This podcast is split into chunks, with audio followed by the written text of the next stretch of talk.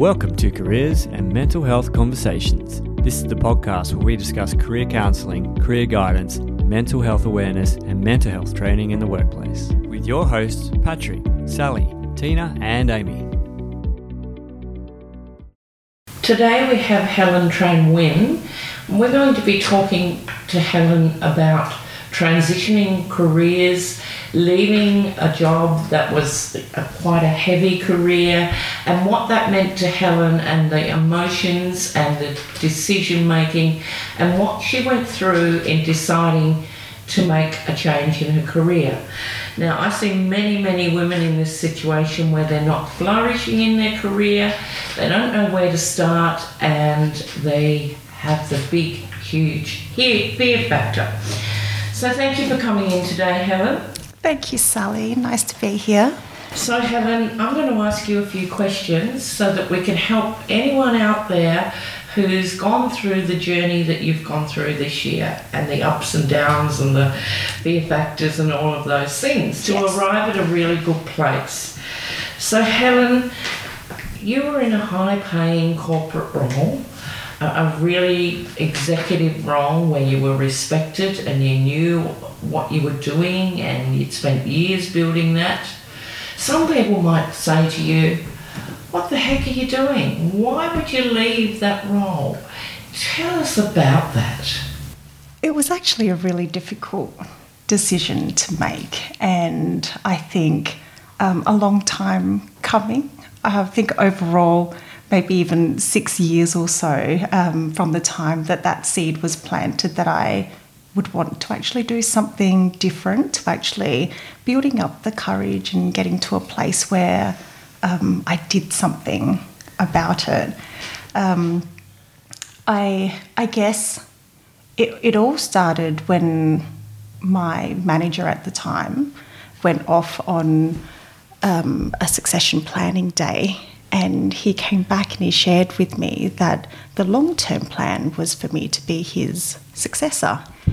And I think for the first time for me, I really questioned whether or not I wanted that. Um, throughout my career, I've always had this rough outline as to where the next step was going to be.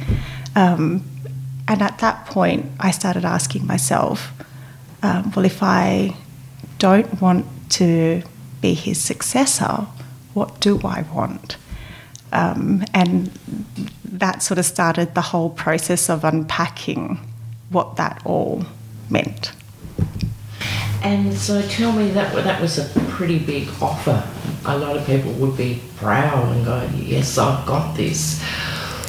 What was behind you not wanting to do that? Was it was it not your passion? Was it you didn't like the industry?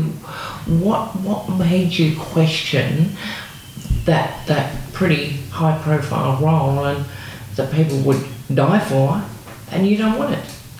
That's a really good question. Um, I guess there's a real difference to being able to do something and do it well and actually wanting to do it.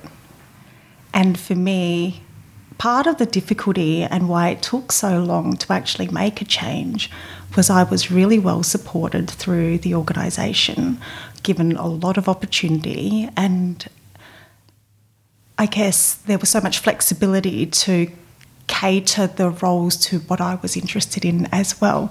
So I was promoted, supported, and it made it difficult to, to want to leave. And a lot of people were saying to me, you're crazy. Like, you've got an amazing boss. I wouldn't be going anywhere, especially after I returned from uh, maternity leave, where um, I was receiving a lot of support on the flexibility front as well. And people were saying to me, You're nuts. This doesn't actually happen everywhere else. You've got this um, arrangement. Why would you want to rock the boat?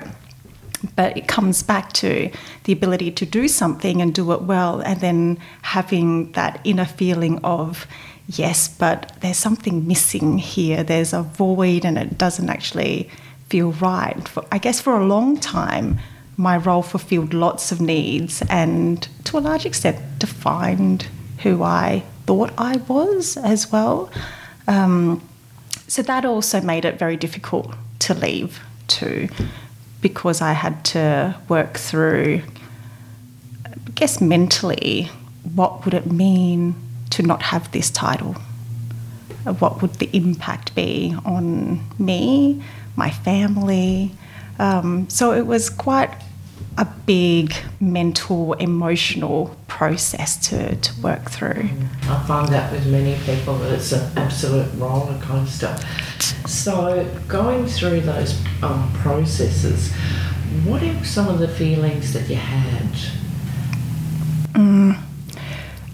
Fear. Mm, it's a biggie, isn't it? Yes, and it's it's quite amazing how sometimes from that fear comes courage.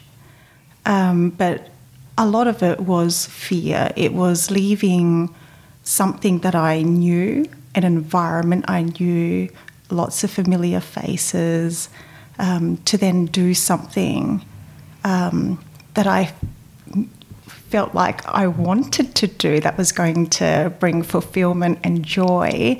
Um, but it was a whole nother industry. It would be new faces. It would be um, putting myself out there and almost starting from scratch, which is extremely daunting.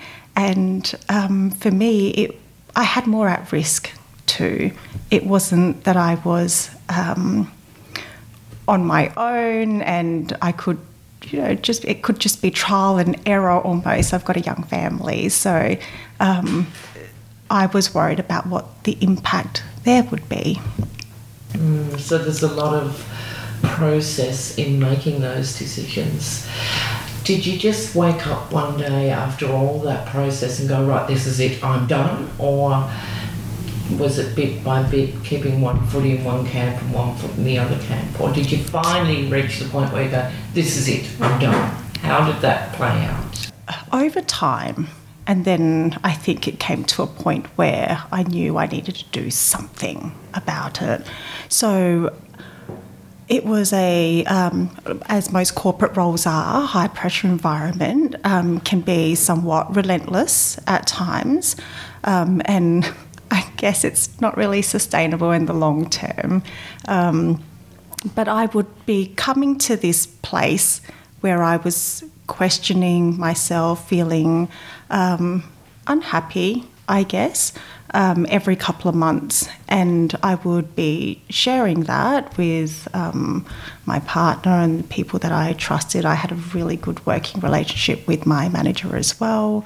Um, just, I guess, um, feeling like it wasn't quite right and it didn't impact on my work. I was still there, still performing, still delivering, but internally, I guess there was this niggle that kept coming up every couple of months. And I thought to myself, if I don't do anything about it, and I'm doing the same thing over and over and over again, um, I can't expect a different outcome. It's Albert Einstein's mm-hmm. definition of insanity, isn't yes, it? so, um, so that that was playing in my mind. But um, I guess the most it was it was difficult to step away. I guess because of what that would mean. It was the impact of making that change on a personal front as well as um, for my family. I um, I was raised in financial hardship. So for me, at a very young age, I was very aware of what the impact um, of not having finances um, has on the family, on my parents' relationship. So very early on, I decided that um, I was going to study really hard.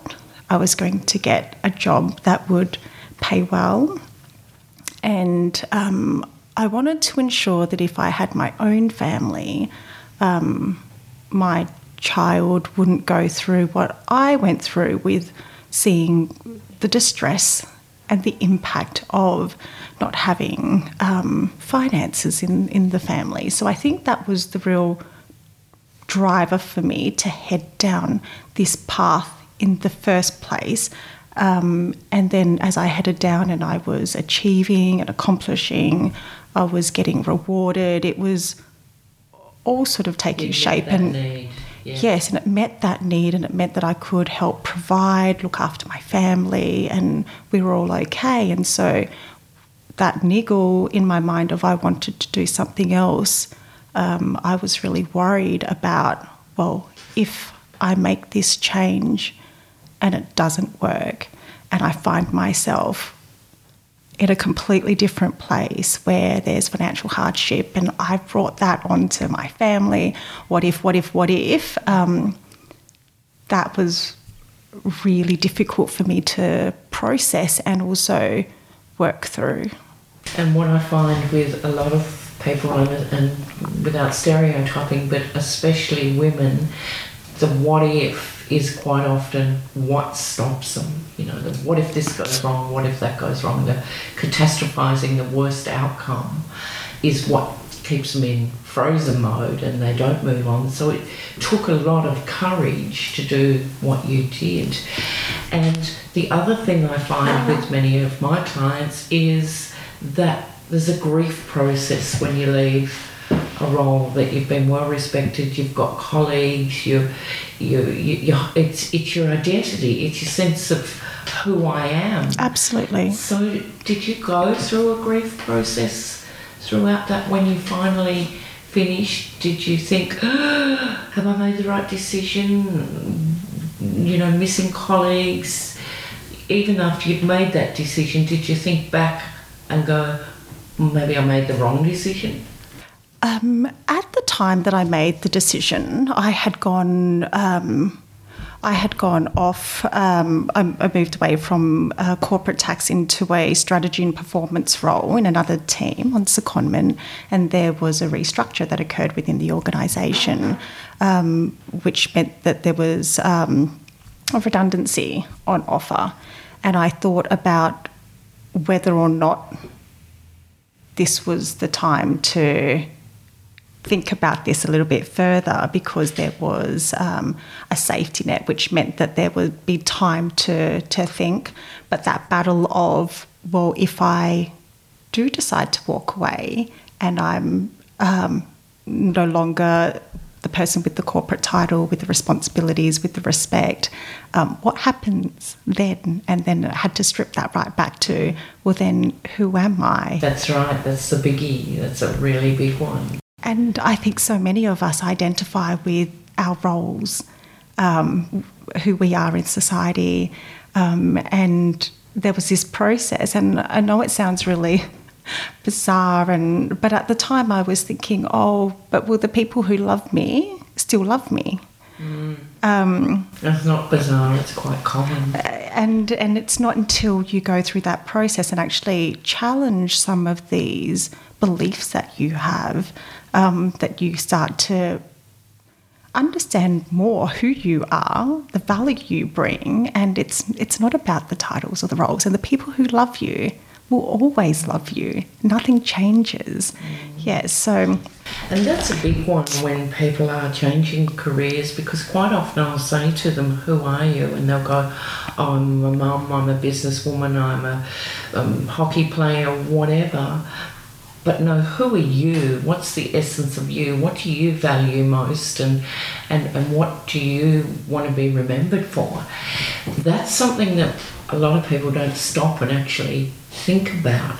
So when you were out and you were thinking, okay, what do I want to do next? What sort of process and how did you arrive at what I want to do next? Think I knew for a long time what I wanted to do next because even though I had a, um, a, a, finance tax role, um, I was being approached um, and people were seeking me out for, for guidance, for advice, and for all of the um, human things. So, um, how do I talk to my boss about this? I want to ask for a transfer. How do I take this promotion? Um, I need to get this message across, but I'm not too sure how to package it. And we would work through well, what are the three key things that you want to leave with um, whoever it is that you're speaking with? So I was being sought out for um, all the things that related to communication, connection, and collaboration. And that gave me a real buzz. Um, I was known as the sounding board. And I loved that. And there were some jokes internally about having a hotline. And I was getting like even phone calls at night for people just saying, Can I talk to you about something? Can you just help me unpack this?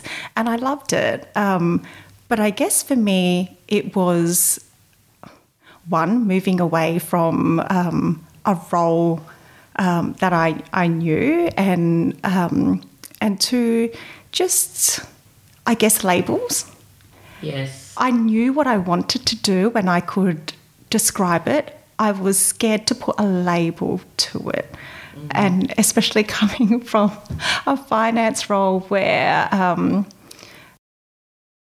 titles are important to moving across to something that's not necessarily technical, it's it can be considered as oh a bit fluffy, creative, yeah. And so, um, but I think I've always been wired more that way because even in my um, my my role in finance, um, it was all of the the human centered aspects that I liked about that, about um, working with people to understand what their needs were before we help them solve the problem, managing relationships internally, externally, um, negotiating optimal outcomes. Mm-hmm. And so I think I've always been more wired to the, I guess, EQ side of things rather than the technical IQ. Yeah, yes, yeah. so. And, and it's interesting that you know, there is there are all these amazing assessments available now for people to understand themselves. Right brain left brain like you've been in a left brain job analytical you know finance and you've gone into the creative side of the world which is totally right brain it's unfortunate that the people don't get the chance to undertake these assessments to give them some sort of idea of who they are and where where they would be suited to because it can cut down that process of second guessing oneself and will I or won't I and what am I suited to and I think that stems from still in my finding that we're still going see kids going through school basing it on academic whereas there's two sides. Absolutely. Academic is not the be all and end all. And whilst I don't discourage kids from going to uni, sometimes it's not for them. But they don't know that. So mm-hmm. I think this is sometimes you ended in your role for fear of being poor. Some people end in their role for fear of letting their family down for not going to university. Some people follow in the footsteps, and the reasons for choosing the career are quite often not unpacked enough to what it means to that person and it's rather about what it means to others. So I think there's a big lesson for people in that part of it. Um, yes, I agree. I think there's so much focus on um, academic side of things and not enough on um, what makes somebody tick. Mm. And I think that um, long term, if you're heading down a path that um, ties to your values, to your interests, that's um, that's where joy comes. Mm-hmm. And I think long term, that's where fulfillment comes as well. And having said that, I appreciate and understand. Um, you know, you move through different stages of life where um, perhaps when you've just finished school, um, there's need to feed yourself or feed your family. So I think maybe step one isn't necessarily, oh, I'm going to go and find something I absolutely love. Yeah, it's right. a whole process, and maybe step one is actually getting that first role to be able to meet basic needs. And mm. but along the way. For me, I believe that if you've got well developed self awareness, it helps guide you mm. as to to where to next. And many people would be listening to us and thinking, well, that's all well and good, but I can't leave my job because I do have to put food on the table. Um, and what I often say to them, don't leave your job, but start the process of change, of what I call talent stacking, of adding to your skill set, of being curious and having a look by understanding yourself and what your strengths are it, it doesn't mean jump out of your job. It means start the exploration of what else you may be able to do. Um, and that's a step that I think often people don't think they have that luxury because we all need finance. But in actual fact, everyone can have that luxury of at least being curious and exploring and moving toward while still earning money. I agree. I share um, the same view on that as well. Um, for me, I started having, in thinking about the exit strategy, I started having lots of conversations with people to understand their movements through their career and, and learning from those conversations as to different ways to approach it. Um, I also uh, took on some volunteer work with the Smith family, mentoring high school right. students, yeah. um, and that gave me an opportunity to do the work that I um, felt drawn to, and also allowed me to still do my corporate role, but actually help fill this void that I felt were, was was missing. Mm. Um, and so so along the way, it was about building. Um, my skills and also just understanding more about um, how else to approach and um, a, a, career transition. Mm. Ask you, when you did you leave school and go straight to uni and straight into this role? I actually did uni full time for the first year and felt that there weren't enough contact hours, which meant that I had all this time on my hands, um, and I thought it could be put to better use. So at the time, I decided that the great idea would be to get myself a, a job at an accounting firm because I thought long term, if I graduate and I've got experience, it would make me a more attractive candidate. So um, I then took on a role at an accounting firm four days a week and studied part time and completed my degree while, while doing both. Um, when I talk to, um, I guess, people who are going through study, considering whether they should um, take that next step and do further study after high school or take a break, trying to figure out what to do next. I guess what I learned from my experience was there's time. Yes. Uh, one of my biggest regrets, as much as I, I think that it, my journey has led me to where I am. But I guess maybe regret's the wrong word. Maybe my biggest learning is that I, if I had my time again, I would have sat under the trees with my uni mates and enjoyed the time. Mm. You don't get time like that again. No. Um, you That's get older. Really good, strong message. Uh, you just don't. It, it, there's plenty of time, in my opinion, to to pursue that career, and you'll be working hard for many years to come while you've got that time to um, enjoy yourself, enjoy the surroundings. And I think what I could have done was probably get more involved with some of the uni activities and some of the associations and um, use my time that way. I guess a driver for me was also helping out financially with the family too. So for yes. me, it was naturally to go and get get a job and and to head down that path. But um, yeah, so after I completed uni, my family relocated to to Brisbane, and that for me was an opportunity to apply for a head office corporate role. Yes because Adelaide, in Adelaide, there aren't as many head mm. offices. Mm. So that's when I went straight in, and um, my and I had stayed there for 13 years, um, just moving, moving um, through my career. It, that's really interesting, and um, it's something that's been concerning me is that I've been seeing many year 11 and 12 students beside themselves with anxiousness and depression because they don't know what they want to do and they feel they have to make that decision choose subjects and make that decision right now. And I say to them, take some time, go and work at McDonald's, go and do some volunteer, um, have some life experience and work experience because they're trying to make decisions about their careers when they're still so very immature and young, they're not going to have just one career. They're going to have 15 year old will have seven careers. The stats are out there because of globalization, a changing working world, because of robots, and some of the jobs aren't even there yet. So, one of my things is, and I'm terribly passionate about, is taking the pressure off and letting them make a couple of mistakes and letting them find out about life rather than jumping straight into something that they might not they might spend all that money at uni and they might not like it and they might be in the 40% that don't get jobs in 18 months so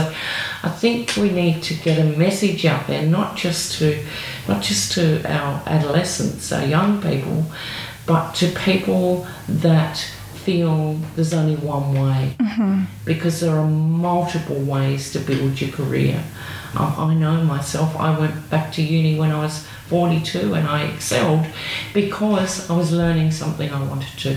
So, time that you pointed out there, we do have time. Yes. Um, and, and rushing this process can end up in misery and so much pressure on a person. So that I thank you for putting that message out there because it is really important that we send this. Just, just let's make it a journey, Yes. Yes. Yes. And I'm um, not sure if you've seen the visual on what a career path looks like. Everyone thinks that it's, you know, this straight trajectory, and but it's actually really squiggly, windy, um, and it's such a big decision to be making um, at when you f- finish year year twelve. Um, I think a lot of a lot of adults don't even know what they want to do. No. And it's a lot of pressure to try and put that on some of our students. I think that the message of it's okay if you don't know what you want to Yes, do that's- is that's um, is a very message. important Mm. one. Um, and for them to take time, explore, um, and it's okay if you start something that you think you want to do, and as you've delved in deeper, you realize you don't want to do it. That's okay too.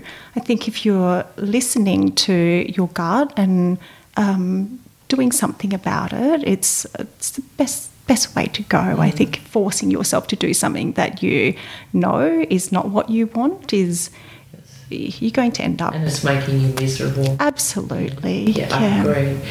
So tell us about your journey now. What what's chapter two look like for you? So at the moment, um, I am working with individuals to help them create a work life that they, they want. And that can mean something very different from one client to the next. But it's um, really based around, I guess, self awareness, that personal growth. Um, that's where, for me, it starts. It's about understanding your beliefs, your motivators, your values, um, your mindset um, what some of the limiting beliefs are, self efficacy, and then understanding um, what career paths are out there and what. Um, what your values are and how to tie the both together. Um, there's a component of work that I do around um, human centered leadership, which is all about um, leading with trust, care, and mutual respect. Um, communication, collaboration, how to bring people together, how to have difficult conversations, how to influence without authority, and then well-being as well, which is something that I believe is intrinsically linked to um, career growth, and often with transition events such as promotions, where you're taking on more responsibilities, some of that stress and anxiety can can come into play, or returning from extended leave. Um, there's a lot. It's it's quite an emotional roller coaster that you go through um, because things are different, and trying to accept that there's um, a new norm for you can um, can be really unnerving. And it is a changing world, and there is no right or wrong, and leadership is changing completely. Like you just said before, EQ is so important.